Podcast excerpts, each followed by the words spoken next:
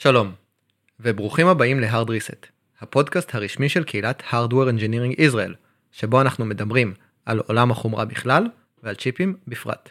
אני יובל קוגן, מהנדס וריפיקציה, בוגר חשמל פיזיקה, סקרן בלתי נלאה ומאזין מושבע של פודקאסטים. אני שי אוליבר, מהנדס DFT, ויש לי שני קורפי צלילה. מברוק. אז יובל, ספר לנו, מה על הפרק היום? בפרק הקודם דיברנו על רכבים אוטונומיים במבט על, הכרנו את רמות הסיווג השונות, סקרנו את הרכיבים הפסיביים והאקטיביים שמאפשרים לקסם הזה לקרות, ואפילו דיברנו קצת על היסטוריה. אני חושב שהגיע הזמן לצלול ולדבר על הטכנולוגיה. כמה עמוק אנחנו מתכוונים לצלול? צלילה כל כך עמוקה שגם הפאנצ' ליין נעלם במצולות. אבל בשביל לנסות ולחלץ אותנו, הבאנו שבת גיא דרורי. ברוך הבא גיא. אהלן, שלום מה קורה? גיא, ברוך שובך. שמח לחזור. טוב שאתה איתנו. שתי כוכבי צלילה זה מספיק בשביל לצלול? זה בדיוק הייתה פואנטה. אוקיי. אה, בבקשה יובל.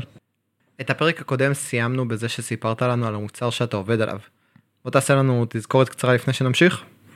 כן, בטח, בכיף. אז כמו שאמרנו, אז ב-GM אה, עובדים על, אה, בארץ וגם בארצות הברית על מוצר שנקרא אולטרה קרוז, וזה בעצם מערכת סיוע לנהג. אתה זוכר דיברנו על קטגוריות L2 וכן הלאה, זה נמצא באזור ה-L2, שזה אומר מערכת שהיא אוטומטית ומורכבת ומאפשרת אה, לחסוך את חוויית הנהיגה מאנשים שהיו שמחים לחסוך אותם מהם במגוון מאוד רחב של סיטואציות. וכתוצאה מזה יש הרבה מאוד טכנולוגיות שצריך לדעת לפתור נכון דיברנו על perception ודיברנו על planning ודיברנו על control ועל localization וכל הבעיות המעניינות האלה ואת כל הבעיות האלה אנחנו פותרים אה, חלק מהם פה בארץ חלק מהם מה- מהקולגות שלנו בארצות הברית זה הפרויקט שלנו. ואם מישהו לא זוכר על מה דיברנו אז כדאי לחזור לפרק הקודם ולהאזין לו. לפני שנצלול ונדבר על המוצר עצמו, אני יודע שהזכרת בכמה מילים את ה pipeline של הרכב האוטונומי, איך זה עובד ועל ידי מי מתקבלות ההחלטות ברכב, נשמח שתזכיר לנו וגם תרחיב בבקשה. בטח אז קודם כל אה, דיברנו על זה שהכל מתחיל בסנסורים נכון? יש אה, קבוצה גדולה של סנסורים דיברנו על סוגים שונים של סנסורים על לידרים על ודרים על מצלמות יש גם סנסורים שעוזרים לנו להבין מה המיקום של הרכב כמו GPS וגם מדעי תאוצה. כל הסנסורים האלה קודם כל מגיעים לרכב בזמן אמת ומייצרים כמויות מאוד גדולות של דאטה גולמי. את הדאטה הגולמי הזה קודם כל צריכים להפוך אותו לתמונת עולם. תמונת עולם עוזרת לנו אחר כך לקבל החלטות. השלב שבו הופכים אותם לתמונת עולם נקרא perception, ועל המוצא שלו אפשר לדמיין שהוא כמו מוצא של איך נראה משחק מחשב שאנחנו משחקים בו. אתה רואה, אתה בתור הגיבור נמצא באמצע התמונה ומסביבך יש את כל האנשים, המכוניות, הכבישים, רק uh, עכשיו זה במציאות. אנחנו צריכים לבנות את התמונה הזו במציאות וזה נקרא perception, צריכים לעשות את זה בקצב מאוד מאוד גבוה כדי שלא תוכל להבחין בין מה שקורה בעולם האמיתי לגבי המוצא של החישוב הזה שמן הסתם לוקח בעצמו כמה מיל שניות בשביל לסיים אותו. אחרי שסיימנו את זה צריכים uh, לחבר את ה- איפה שהרכב כרגע נמצא לאיפה שהוא נמצא על המפה בשביל שנהיה מסוגל גם uh, לעשות משימות מעניינות כמו אוקיי צריך להגיע מנתניה לתל אביב אז באיזה כבישים צריכים לנסוע באיזה נתיבים צריך להיות מתי מחליפים נתיב וכן הלאה וכן הלאה.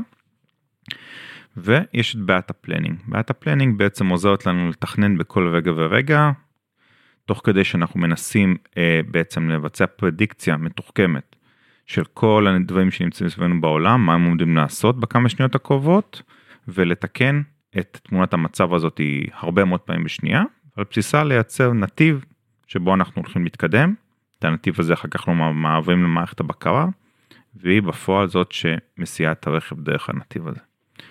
זה כל ה pipeline, מאלף עד תו. תודה על ההסבר והתזכורת. אני מקווה שעכשיו אנחנו הולכים לצלול קצת להיבט, ה, בוא נגיד את זה, הברזלי של הנושא הזה. ואני רוצה, אם נוכל לדבר על, ה, בוא נגיד, המוצר עצמו. מאיזה רכיבים הוא מורכב, מה אתם מייצרים בעצמכם ומה אתם עושים אינטגרציה.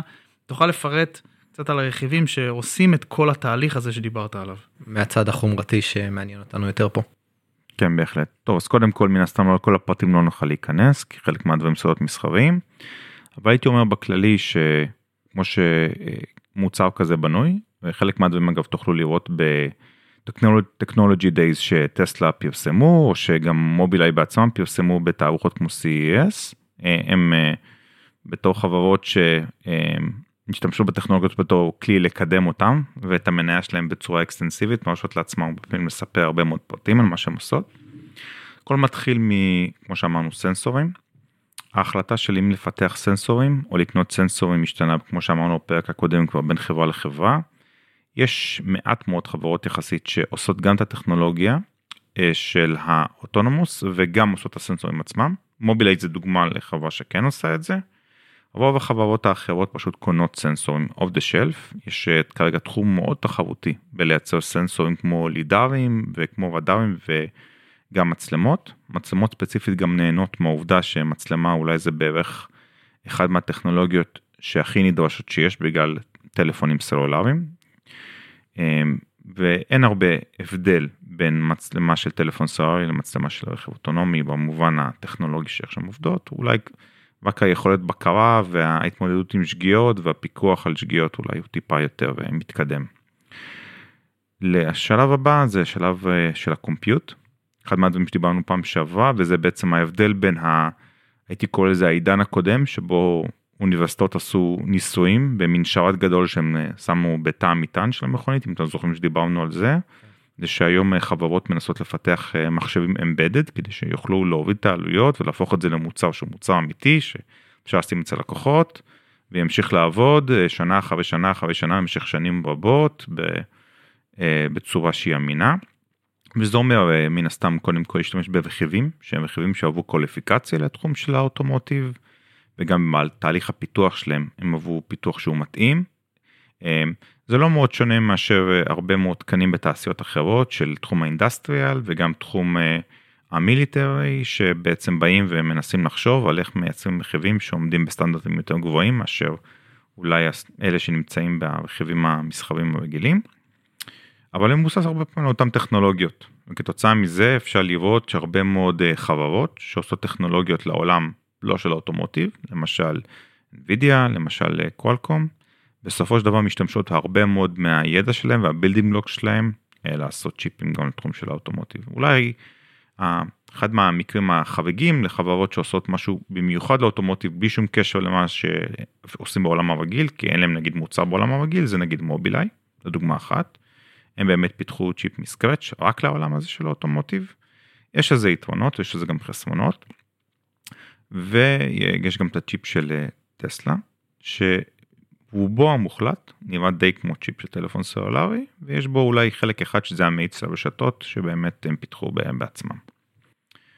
מעבר למחשב ומעבר לסנסורים, אה, כל שאר הדברים זה דברים שכבר קיימים בתעשייה עוד מעידן ה active safety, זאת אומרת, למשל כמו שיש אה, מערכות חשמליות להיגוי ומערכות חשמליות לבלימה, כל הטכנולוגיה הזאת כבר פותחה כדי שנוכל לעשות אפילו בלימת חירום ושנוכל לעשות lane אה, keep assist עוד לפני שבכלל נכנס לנושא של אה, רכבים אה, אוטונומיים כאלו או אחרים. אז זה, זה בגדול הטכנולוגיה שנמצאים ואולי בשלב הבא אפשר לדבר גם טיפה על system on chips ברכבים כאלה ומה מיוחד בהם. אני אשמח לעוד שאלה אחת לא בהכרח בהקשר של סיסטם און צ'יפ. דיברת על זה שהרכיבים שמשתמשים בת... בהם בתעשייה דומים לרכב... לרכיבים שנמצאים על הרכב. אבל אני יודע שיש איזה פער מסוים, במיוחד בהסתכלות קדימה על רכבים אוטונומיים, אם זה הסתכלות על functional safety ועל uh, העמידה בסטנדרטים, ISO 626262. יש איזה תוספת ותוספות חומרתיות שצריך לעשות כדי לעמוד בתנאים האלה. זה לא בדיוק אותם רכיבים, לא? Mm, אז זו נקודה מעניינת. אז קודם כל, גם בעמידה בתקן הזה שהזכרת, איזו 26262, יש קודם כל וריאנטים. בווריאנט הכי קיצוני שנקרא ACLD, באמת אתה מוצא טכנולוגיות שהן יחסית אקזוטיות כמו Lockstep Processors.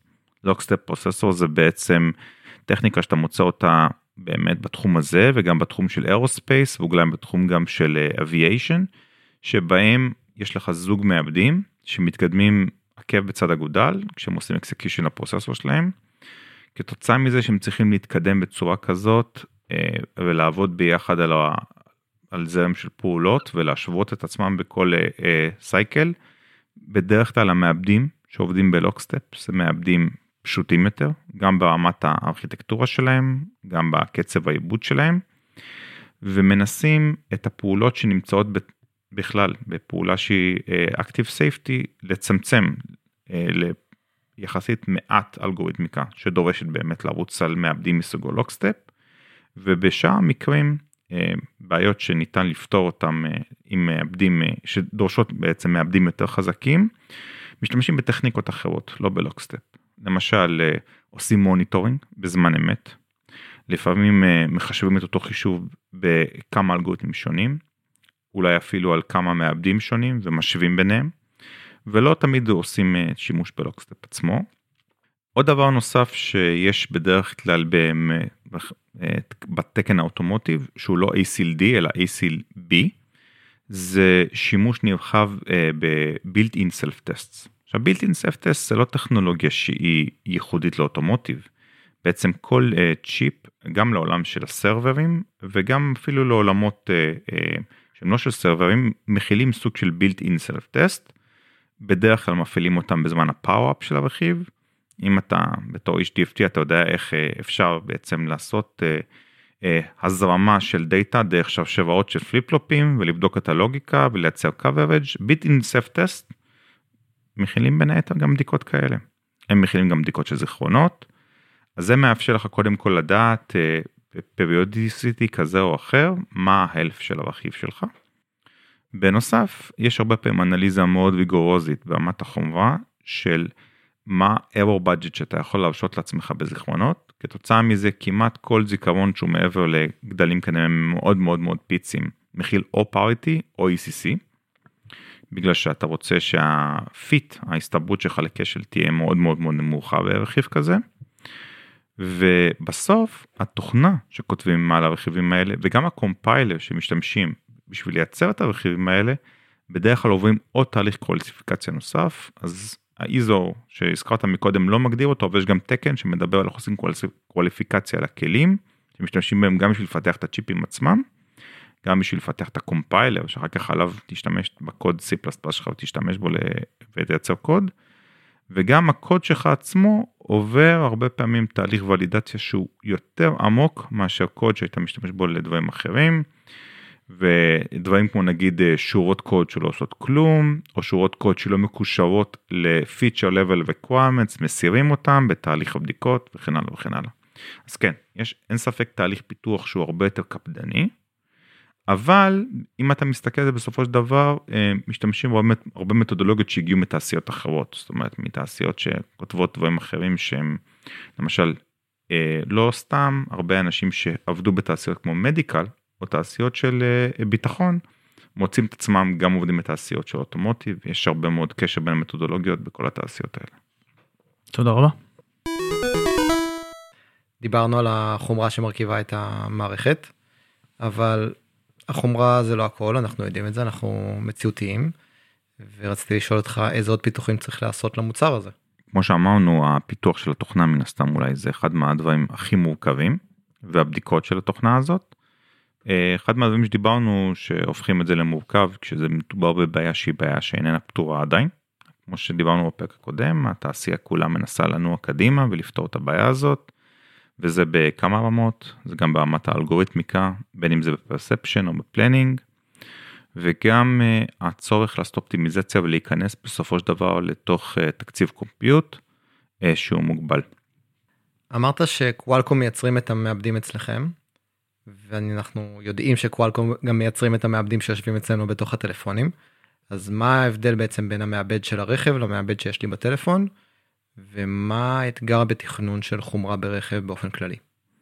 אז קודם כל האתגר הייתי אומר שיש שני אתגרים משמעותיים הראשון זה בכמות הביצועים והשנייה זה באמת בנושא של הפונקשיונל סייפטי. אז מבחינת כמות הביצועים בטלפון אם אתה מסתכל על ה-use case יש לך אה, כנראה די הרבה ליבות של ARM בשביל לסחוב את האנדרואיד software stack שלוקח הרבה מאוד אה, ליבות. יש לך GPU די גדול וחזק בשביל שהילדים יוכלו להריץ פורטנייט על הטלפון שלהם. ובסוף יש כנראה גם Neural Network Accelerator כי להשתמש ב-GPU או ב-CPU בשביל להריץ אה, אלגוריתמים כמו bokeh מזויף או כל מיני אפקטים כאלה שדורשים רשתות ניורונים או אפילו סתם לעשות Face ID אה, בסופו של דבר זה גוזל אותו לבטריה אחרת.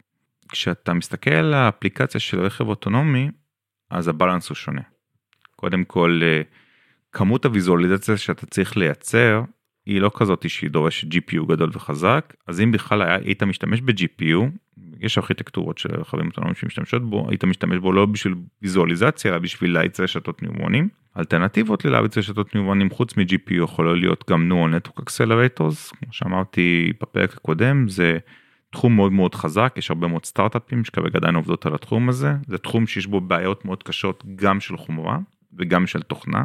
בעצם אחד מהאתגרים הכי גדולים ב-Neural Network Accelerators זה איך לעשות קומפיילר שיודע לקבל שפה עילית כמו למשל PyTorch או TensorFlow ולתרגם אותה אה, בצורה הכי אופטימלית שיש ל ISA שהחומרה יודעת לעשות ואיך לנצל בסופו של דבר תכונות שיש לחומרה מבחינת כמה load store units יש לה, מה הרוחבים של ה-load store שיודעת לעשות, איך עושים פאטרנים של גישה אקראית, איך לוקחים פאטרנים שהם לא יעילים ומסדרים את כל העץ של ה execution בצורה כזאת שהם כן יהיו יעילים.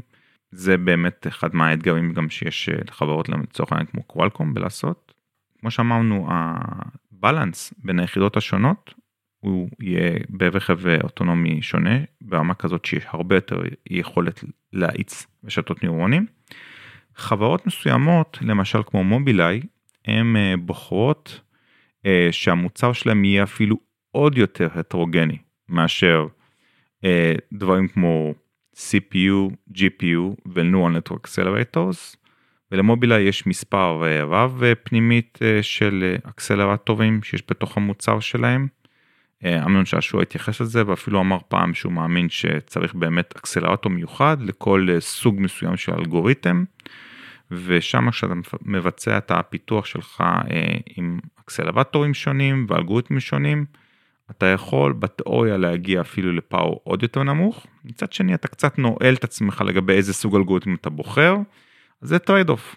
אז אם יש לך פלטפורמה שהיא יותר גנרית, כמו למשל שיש לטסלה ב-FSD שלהם, יש להם GPU, יש להם Neural Network Accelerator ויש להם CPU, זה אחר כך בסופו של דבר דרך הכלים האלה אתה פותר את כל הבעיות ויש לך ארגז כלים שהוא לא טיילור מייד למשהו מאוד ספציפי אז אולי זה חיסרון אבל מצד שני אתה אחר כך יכול לשנות את הגישה שלך לגמרי נגיד אה, לא יודע מה פעם לא היה לטסלה בכלל טרנספורמרים ואז הם עברו לטרנספורמרים והם לא היו צריכים לשנות את החומה בשביל זה הם בסך הכל למדו בחומה הנוכחית לעשות אה, בעיה שונה אלגוריתמית. כשמובילאיי בחרו לצורך העניין להשתמש בקבוצה מסוימת של אקסלרטורים אז הם בעצם סוג של התחייבו לגבי איך הם הולכים לפתור את הבעיה. על הטרייד אופים האלה דיברנו כמובן בפרק על מאיצי חומרה ממש על הדילמות האלה של מה, מה להאיץ ומה להשאיר ב general purpose ואתה מתאר פה רכיב חומרה מאוד מורכב. אז אני אשאל אותך שאלה פשוטה שהתשובה היא כנראה מורכבת. איך עושים אופטימיזציה לדבר הזה? הייתי אומר שהצעד הראשון בלעשות אופטימיזציה לרכיבים אה, כאלה זה להבין את הארכיטקטורה קודם כל שלהם. בעצם אה, אתה לא יכול אה, לכתוב קוד גנרי ולצפות לתוצאות שהן טובות מספיק. זה אומר שאם אתה כותב קוד שבסופו של דבר הולך למעבדי ARM אז בהרבה מקרים הקומפיילר יעשה לך את ההבדל לעומת מעבד x86 אבל במקרה קצה מסוימים אה, אתה תמצא את עצמך אפילו אולי אה, כותב אה, דברים שנקראים כמו אינטרינזיקס, שזה הדרך שבה אתה משתמש בהוראות שהן שפת מכונה יהודיות של ARM. דוגמה קלאסית יכולה להיות איך אתה מבצע פעולת CRC. אתה יכול לבצע פעולת CRC על ידי זה שפשוט תכתוב קסורים. אוקיי, תקבל ביצועים מסוימים, כמה קלוקים לבית וכן הלאה וכן הלאה. או שאתה יכול להשתמש בעובדה שיש פקודת CRC בתוך ה ISA של ARM. אגב אני מניח שגם אני לא מניח אני יודע שגם ב ISA של x86 יש כזאת אבל זה פשוט פקודה אחרת. אבל אם אתה עושה פעולת CRC 32 שמשתמשת ב ISA הזאת של ARM אתה תקבל הרבה יותר בתים per clock. ואם אתה עושה נגיד בשביל functional safety CRC על הרבה מאוד data שאתה קורא למשל data של מפות שהיה מאוחסן אצלך בפלאש אז אתה תמצא ששווה לך להשקיע עוד זמן באופטימיזציה ולכתוב אותו שיתאים לאייזה של ARM. אז זה למשל דרך אחת שבה ההכרה של החומרה יכולה לעזור לך. דרך אחרת זה לבוא ולדעת לבחור את הכלי המתאים למשימה. זה קצת מתחבר לדבר הקודם שאמרנו עליו, נכון? לבחור את הכלי המתאים זה אומר גם מה האקסלרטור המתאים במקרים קיצוניים יש לך המון אקסלרטורים שונים ואתה ממש צריך לדעת מראש מה אתה מתכנן באלגוריתם ואפילו אתה מתכנן את האקסלרטור עם זה במקרים אחרים אתה צריך לעשות אה, אה, בדיקות. אז אה, לא מעט פעמים מתחילים קודם כל וכותבים את כל הפונקציות חוץ מפונקציות אולי שהן מראש קיצונית לוקחות הרבה מאוד קומפיוט כותבים את הפונקציות ב-CPU. ואחר כך בשלב האופטימיזציה מוצאים איפה הבוטלנקים ומעבירים פונקציות שהם בוטלנקים לאקסלרטורים. בין אם זה שימוש ב-GPU או בין אם זה שימוש בדיגיטל סיגנל פרוססור או בניורל נטוורק אקסלרטור. כל האופציות האלה יכולות להיות קיימות. הרבה פעמים לאורך דורות של מוצרים אז גם אתה מפתח עוד יותר את היכולת שלך. זאת אומרת בדור הזה אתה מוצא את עצמך שהאקסלרטור אתה תשים עליו פעולות מסוימות ואולי יש פעולה שאתה שואל את עצמך האם הייתי יכול לשים אותה לאקסלרטור אתה מגלה שיש בו אולי מגבלות שמולות ממך לעשות את זה בצורה אפקטיבית. אתה תעבוד עם הארכיטקט של הצ'יפים ובדור הבא אפילו אתה כבר יהיה לך אקסלרטור שהוא יותר טוב שמסוגל לפתור עוד בעיות שהיום הוא פחות מאופטם לפתור אותם. אז גם אה, קודם כל העבודה עם הסיסטם צ'יפ ארכיטקצור וגם אה, לעבוד אה, עם צוותי הפיתוח בשביל להבין בדיוק איזה פונקציות יעיל לעשות באיזה מקום. זה דברים שעושים בשביל להגיע בסופו של דבר לקוד יעיל. תודה רבה. אמ, דיברנו קצת על המערכת, דיברנו קצת על המחשב, כל מה שבעצם מתבצע על הצ'יפ שבעצם עושה, עושה את העבודה כדי להבין מה קורה סביבנו. אבל בסוף המחשב הזה צריך לתקשר עם הרכב. אה, תוכל לתאר לנו את התקשורת הזאת, את החיבור הזה? כן, אז קודם כל, עולם התקשורת באוטומוטיב אה, עבר ועובר עדיין מהפכות מאוד גדולות. בתחילת הדרך באוטומוטיב אה, היה שימוש בבאסים שמצאו אותם אולי בעולם של האינדסטריאל. קנבאס? למשל קנבאס. ואולי גם באסים אחרים שמצאו אותם רק באוטומוטיב, למשל אה, אני חושב, זה אחד מהשמות של הבאסים שאין אותם כמעט בשום מקום אחר. ועוד אה, באסים אחרים שהשתמשו בהם רק במערכות אינפוטמנט של רכבים בעיקר ברכבים אה, אה, גרמנים וכל התקנים האלה הלכו לאט לאט ומצאו את עצמם דועכים ומוחלפים על ידי סטנדרטים. אז איתרנט קודם כל הגיע באיחור מאוד אופנתי לעולם הרכב בהתחלה איתרנט באמת בקצבים יותר נמוכים של 100 מגביט ואחר כך ג'יגה ביט והיום כבר מדברים על 10 ג'יגה ביט ואחר כך מדברים גם מעבר ל-10 ג'יגה ביט. אחד מההבדלים בין איתרנט בעולם שיש אותו בחוות שרתים ובעולם הרכב קודם כל זה העלות של החוטים והמשקל של החוטים. למשל אם אתה צריך רתמת חוטים שכוללת הרבה מאוד מוליכים בשביל לעשות נגיד 10 ג'יגה ביט איתרנט או אתה צריך חוט אה, אופטי מאוד יקר או חוט עם טרנסיברים מאוד יקרים זה פחות יכול להתאים לרכב בייצור המוני שמייצרים הרבה מאוד ממנו. אז העולם הזה של האינטרנט עבר התאמות וכתוצאה מזה הקוסט של החיבור אינטרנט הוא עדיין משהו שמסתכלים עליו ואולי בעולם שהסרברים פחות. הרכב אה, גם לא דורש קצבים גבוהים בכל מקום וכתוצאה מזה באמת אין אה, צורך שכל בקר הכי פשוט שיש לך שמעביר אינפורמציה בין אם החלון שלך פתוח או סגור למשל או האם יש גשם על השמשה כרגע או אין גשם על השמשה יכיל פאי של אינטרנט וסיסטם עוד צ'יפ שיודע לתקשר באינטרנט וכתוצאה מזה שימוש בבאסים של תקשורת שהם ברוחב פס נמוך ודורשים מעט מאוד קונדקטורים ויש להם הרבה מאוד ניסיון בתעשייה מבחינת functional safety וגם אפשר לקנות פיים אה, שלהם בעלות מאוד נמוכה, גורם לזה ש CAN הוא עדיין הרשת הכי נפוצה שיש בסופו של דבר בעולם הרכב. יש אפילו עדיין רשתות אפילו עם ב cost יותר נמוך מאשר CAN, יש bus שנקרא LIN, שנועד לקצבים של משהו כמו 40 קילוביט per second, שזה נשמע כמו כלום, אבל כשאתה שואל את עצמך כמה bit per second אני צריך בשביל לבוא ולהגיד שהחלון פתוח או סגור. לא יותר מדי. ושהווישרים אני רוצה לסוב אותם במהירות גבוהה במהירות נמוכה באמת מדובר בבעיות שיש מעט מאוד data שצריך לסחוב בשבילם והעלות אה, ברכבים בייצור המוני שוב פעם אנחנו לא מרחבים אותו מרחבים בכללי, אה, גורמות לזה שיש מקום לפתרונות שהם אה, מאוד cost optimized. אז אם אתה מסתכל על ארכיטקטורת תקשורת בתוך רכב היום, אחרי שכל הרוב הסטנדרטים שהם היו בקצב גבוה אבל proprietary הלכו ונעלמו, אז יש בעיקר באמת פתרונות שהם כבר industry known כמו LIN ו CAN, לצד זה פתרונות מעולם של האינטרנט, אבל עדיין יש פתרונות שהם proprietary בעיקר בעולם של המצלמות, כי המצלמות הרוחב פס של הנתונים שלהם אה, הוא מאוד מאוד גבוה. שם בסופו של דבר יש חברות שמנסות גם כן להכניס את האינטרנט ואפשר לצפות שבשלב כזה או אחר המחיר של האינטרנט יאבד למחיר כזה שיהיה אפשר גם להעביר את כל הדאטה של המצלמות גם לגבי אינטרנט. דיברנו על החומרה, דיברנו על התוכנה, דיברנו על התקשורת בתוך הרכב בין החומרה לעולם המציאותי, ובסוף צריך לקבל החלטות בזמן אמת שיכולות גם להשפיע על חיי אדם. איך זה קורה? אז אני חושב שקודם כל אה, דיברנו פעם שעברה על אלגוריתם של planning. אלגוריתם של planning אה, כדי לקבל החלטות בצורה כזאת שהיא בטוחה צריך להיות מסוגל לפתור בעיית אה, אופטימיזציה שלוקחת בחשבון קודם כל את כל מה שקורה בסביבה בפרק זמן נתון ולעשות עדכונים בקצב מאוד מאוד מאוד גבוה כדי לייצר trajectory שלא מסתיים בתאונה. עכשיו אם אה, יצא לכם פעם לקרוא קצת אולי על עיקרון שנקרא RSS או שחברת מוביליה ניסתה לקדם במסגרת תקינה. אז אה, אפשר לבוא וגם לדבר, וזו נקודה מעניינת, על אה, מה ההבדל בין תאונות שנגרמו באשמת הנהג, או באשמת הרכב האוטונומי במקרה הזה, או בגלל צד ג'.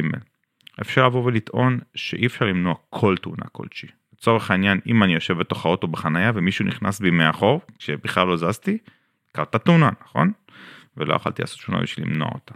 אז אותו דבר אפשר לבוא ולהגיד שגם אם אני כרגע שומר על כל חוקי הדרך ואני שומר על מרחק ומישהו חותך את הנתיב שלי ונכנס בי בתהיה תאונה. אז כתוצאה מזה בעצם אמנון שעשוע לפחות טוען שהדיון היותר מעניין הוא לא רק על תאונה או לא תאונה אלא גם תאונה באשמתך או לא תאונה. בהקשר הזה אפשר לייצר בעצם סט של כללים ואפשר לתכנת את המערכת של ה-decision making שלך, לצורך העניין שתבדוק האם אתה מפר את הכללים האלה, ואם אתה לא מסוגל לייצר שום נתיב בטוח קדימה שלא מפר את הכללים, אז אני מזכיר לכם במערכות L2 יש גם נהג, נכון? אפשר לבקש מהנהג אה, לקחת שיטה חזרה. Uh, כמובן שאם מישהו כרגע מחליט לעשות משהו כמו לנסוע באור אדום ולהיכנס בך כשהוא נוסע במהירות של 200 קמ"ש בנתיב שמונח אליך, אז uh, קשה מאוד למנוע תאונה כזאת, אבל במגוון הרחב מאוד של המקרים, אני חושב שצריך ואפשר למנוע תאונות על ידי בחירה נכונה של אלגוריתמים, בקצב עדכון מספיק מהר של uh, האלגוריתמים. ואיך זה יבוא לידי ביטוי ב-L4, שם אין נהג במעורב? אז קודם כל גם במערכות L4, כמו שאמרנו, לא כל תאונה ניתן למנוע, נכון? אם מישהו נוסע באור אדום, מפר את כל החוקים, ומחליט להיכנס בך בצד, לפעמים אין שום דבר שאתה יכול לעשות נגד זה. גם בתור בן אדם לא היית יכול לעשות כלום בסיטואציה הזאת כי הוא פשוט עבריין. ואתה למרות שעשית הכל בסדר אתה הצד שנפגע. אני חושב שבמערכות L4 אתה צריך כנראה להיות מסוגל לנסות לפתור אולי במגוון עוד יותר רחב סיטואציות שבמערכות L2 היית אולי נעזר בנהג כדי לפתור אותם. שוב פעם מקרה של מישהו שחותך באדום כנראה אי אפשר לפתור לא פה ולא שם. אבל ב-L4 אתה יכול לנסות אולי לייצר אה, פרדיקציה יותר מורכבת לטווחים, על בסיס פרספשן של טווחים אפילו עוד יותר גדולים, על ידי שימוש בסנסורים יותר יקרים וריבוי עוד יותר גדול של סנסורים. אבל מבחינת אני חושב שיטות של קבלת החלטות, הייתי אומר שיש הרבה מאוד משותף בין מערכות של L2 ו-L4. לפני השאלה של שי על ה... functional safety. ה-ISO 26262. מה זה רגולציה? מה זה? זה הסטנדרט שהציבו לרכבים אוטונומיים ש... לא רק לרכבים לא, אוטונומיים, לא זה סטנדרט כן. שמגדיר איך אה, לצורך העניין מתכננים מערכות שיכולות, אה, אם הן נכשלות, לסכן חיי אדם. תודה. דיברנו על כמות הדאטה שעובר בתוך הרכב. אנחנו יודעים שהרכב הזה גם אוסף הרבה מידע מה... בזמן הנסיעה. ולחברה מן הסתם יש אינטרס לאסוף את המידע הזה כדי להמשיך ולאמן את המודלים שלה ולשפר את המוצר הנוכחי, או אפילו למוצרים העתידיים. זה אומר שהרכב בעצם אמור להיות מחובר איכשהו לאינטרנט. אני יודע שיש גם כמויות מאוד גדולות של מידע. איך בעצם מעבירים את המידע הזה? זאת השאלה שלי, איך משתמשים בו? אז קודם כל, כל אה, רכב מודרני מכיל בסופו של דבר אה, טלקומוניקציה.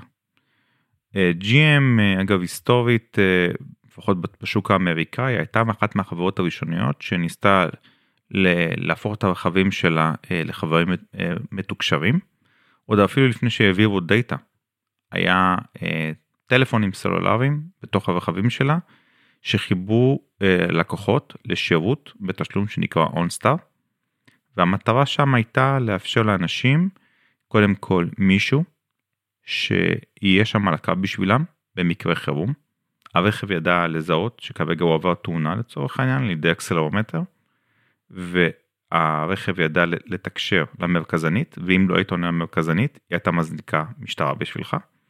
אז קודם כל שימוש בטלקומוניקציה אפילו לפני עידן הדאטה היה קיים היית יכול גם להתקשר למרכזנית בעצמך ולבקש אה, הכוונה אם אה, לא יודעת איך להגיע ממקום למקום שוב לפני עידן הווייז והגוגל מפס אז אני חושב שהרבה חברות הבינו שלהפוך את הרכב שלך ל-connected experience זה משהו שלקוחות אה, יכולים להרוויח ממנו.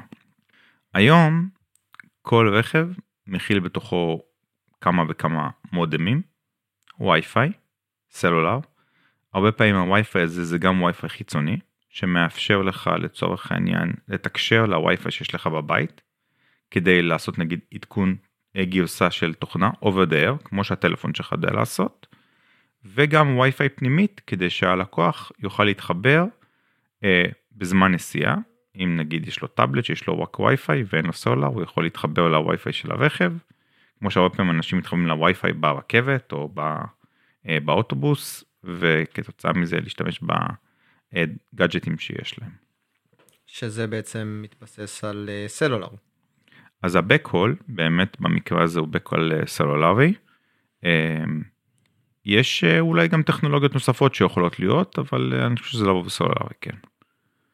אז הנושא הזה מאוד מתחבר לי לשאלה שכבר רציתי לשאול עוד קודם אבל הרימו לי להנחתה נוספת שמדברים על כל כך הרבה חיבור וטלקומוניקציה יש הרבה הסתכלות על מתקפות סייבר, על חשיפה למתקפות סייבר. אז איך אנחנו, בוא נגיד, מגינים על הרכב? אז קודם כל יש אה, הרבה מאוד אה, מאמץ שמושקע בחברות שהדור החדש של המוצרים שלהם מהשנים האחרונות אה, יהיה מוגן נגד מתקפות סייבר וזה כל השיטות שיש בתעשייה לא רק ב automotive במקומות אחרים. זה אומר שימוש באותנטיקציה ושימוש ב encryption ולעשות כל הדברים האלה באונליין. אז כל פרוססור היום ברכב מכיל בתוכו גם acceleration שמאפשר לך לעשות גם encryption גם אותנטיקציה. ככה שאתה מקבל הודעה ממחשב אחר ברכב מ-ECU אחר ברכב אתה יכול לבדוק ולוודא שההודעה הזאת היא אותנטית ולא מישהו מנסה להשתמש בה. ואז כתוצאה מזה אתה יכול יותר לשלוט באיזה סוג תקשורת אתה מקבל. וכשאתה שולח בעצמך תקשורת אתה גם עושה אותנטיקציה. מעבר לזה יש הרבה מאוד עבודה על penetration testing.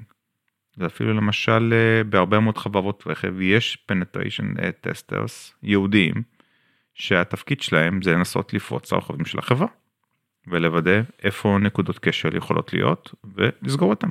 אהבתי את הפוליטיקלי קורקט פה פשוט יש להם האקרים. penetration testers. זה זה זה זה זה אותו דבר ככה נקראים. יפה. בטח יש פה אתגר מאוד גדול גם כאילו יש לך מוצר אצל לקוח שאתה לא יודע איך הלקוח ישתמש בזה אתה לא יודע מה איזה דברים אתה הוא יוסיף עליו יוריד ממנו איזה דבר איך הוא ישתמש בו. תשמע אתה יודע שאתה עושה את המקסימום שאתה יכול כן. כדי אתה יודע לתת אה, מענה גלובלי. אז קודם כל חברות רכב בשביל זה גם כשיש לך אפליקציות שאתה מוריד למערכת infotainment ברכב שלך זה לא מתוך ה Google Play Store זה מתוך Play Store שהוא יותר סגור, שהחברת רכב עובדת עם הפרטנרים שלה לוודא שהאפליקציה עברה תהליך בדיקות יותר מסודר. אפליקציות כאלה גם ירוצו בתוך sandbox בעצמם, והמערכת אינפוטמנט וגם המערכת התקשורת שמחוברת לעולם החיצוני עוברות דרך firewallים לפני שהן מגיעות למערכות יותר רגישות ברכב. אז יש פה שכבות של הגנה. יש לי עוד שאלה קטנה. כשאני מגיע למוסך, בא מוסכניק ומתחבר אליי למחשב רכב, אני בטוח שהוא לא מתחבר למערכת שדיברנו עליה עכשיו, אז משתמע מכך שיש יותר ממחשב אחד ברכב. כמה מחשבים יש ברכב, ולאיזה עוד תפקידים חוץ מהמערכת האוטונומית יש אה, מחשבים ברכב? קודם כל מספר מחשבים ברכב מאוד מאוד משתנה בהתאם לדור של המוצר, רמת התחכום של המוצר. הייתי אומר שבכלל יש מגמה אה, בתחום הזה. רכבי יוקרה הגיעו כבר למצב שבו יש עשרות רבות של מחשבים, אוקיי? שזה אומר, תחשוב על זה, יש עשרות רבות של מיקרו פרוססורים שעל כל אחד מהם יש עותק של מערכת הפעלה ואפליקציה שרצה בשביל לפתור בעיה מאוד מאוד ספציפית, בין אם זה להבין אם כרגע צריך להפעיל את הווישרים כי יש גשם על השמשה הקדמית, או להנגיש לך מפה של גוגל מפס, או לעשות את התקשורת כמו שאמרנו בשביל ה-OnStar בשביל הלקוח, או לפתור כל בעיה אחרת מאוד מאוד ספציפית. מהמצב הזה שיש עשרות כאלה של דברים, השוק הולך לאט לאט מתכנס למצב שיש בו פחות ופחות מחשבים, יותר ויותר חזקים. ההפרדה בין מחשבים שפעם הייתה פיזית, הופכת להפרדה באמצעים שקיימים היום ב-AWS כמו וירטואליזציה, אוקיי? ואז בעצם אפשר לייצר הרבה מחשבים וירטואליים שמתקשרים בעצמם בפרוטוקולים במקום דרך חוטים. ככה אתה יכול קודם כל לתת יותר גמישות ולאפשר לפתח פיצ'רים יותר מהר וגם לעשות trade-off איזה חבילת פיצ'רים אתה נותן היא לא אומרת גם איזה חבילת מחשבים צריך לארוז היא רק אומרת כמה זיכרון אתה משתמש וגם כמה כוח עיבוד אני משתמש זה מאפשר לך בתור יצרן הרבה יותר שליטה. כל המגמה הזאת נקראת בעולם software defined vehicle יש אפילו קבוצה שמתעסקת בנושא הזה ב General Motors בישראל.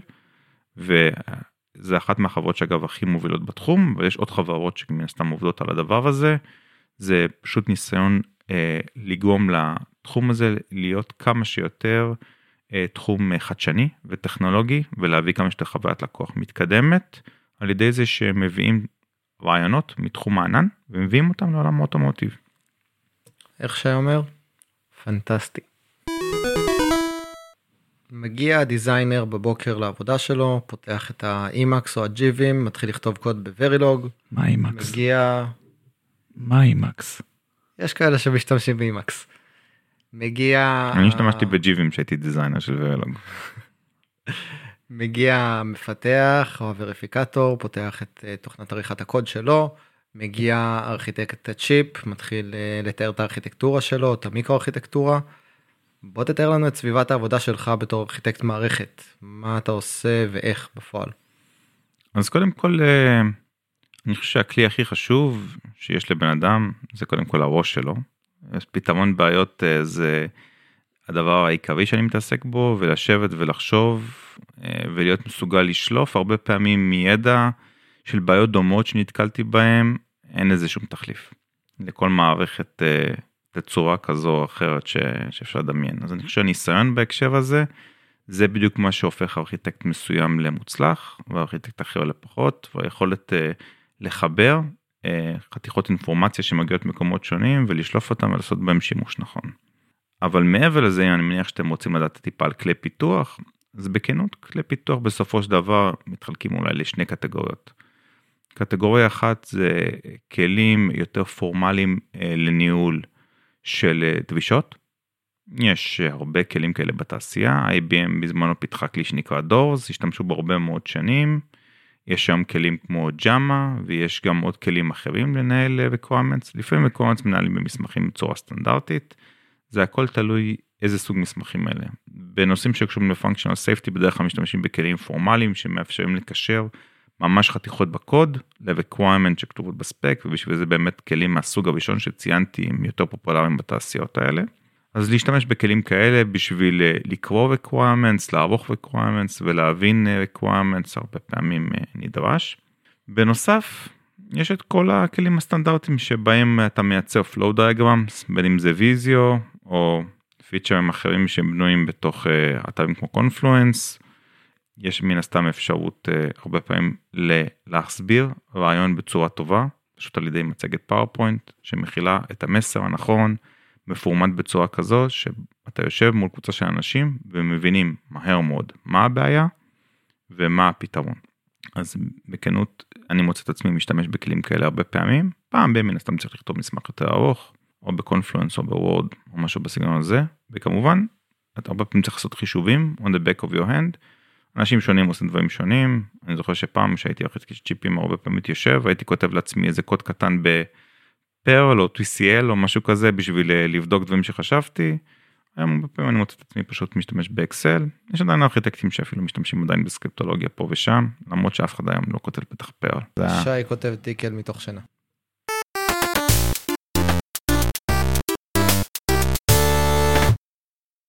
גיא, תודה רבה. תודה לכם. תודה על הנכונות ותודה שפנית אלינו ויזמת את השני פרקים האלה, אולי, אולי עוד בהמשך. ותודה שתרמת לנו מהידע שלך והקדשת לנו מזמנך ואני למדתי הרבה. תודה רבה גם אני נהניתי היה לי ממש כיף אה, לבוא ולדבר איתך גם בפעם נוספת ויום הולדת שמח. תודה רבה. אני חושב שזה אגב משימה מאוד מבורכת שיהיה פודקאסט למהנדסים. אני חושב שמאוד חשוב להרחיב את האופקים הרבה מהנדסים במיוחד בתחילת הדרך שלהם מוצאים את עצמם קצת תקועים באיזה נישה. של להאזין לפודקאסט וטיפה להיחשף למה עוד עושים שם בחוץ בעולם הזה שלנו של הנדסת חומרה. זה משימה סופר חשובה. עלו והצליחו. חד משמעי ואתה אחד התורמים. תודה רבה גיא. עד כאן hard reset. תודה על ההאזנה וההקשבה. אנחנו מזמינים אתכם להצטרף לקהילת Hardware Engineering Israel ולשתף אותנו במחשבות ותובנות מהפרק. עקבו אחרינו בעמודים שלנו. עקבו אחרינו בעמודים שלנו בלינקדאין ובפייסבוק. פשוט חפשו hard reset, קשה לפספס. אה, פתחנו קבוצות אה, מאזינים בוואטסאפ. תצטרפו, יש לנו קישור בתיאור הפרק. יש לכם נושא שתרצו לדבר עליו? הצעה לשיתוף פעולה? נשמח שתיצרו איתנו קשר, במייל שמופיע בתיאור הפרק, או בכל דרך שאתם מוצאים לנכון. אתם יכולים גם לדרג אותנו ולשתף עם חברים ומכרים. נשתמע בפרק הבא. ביי.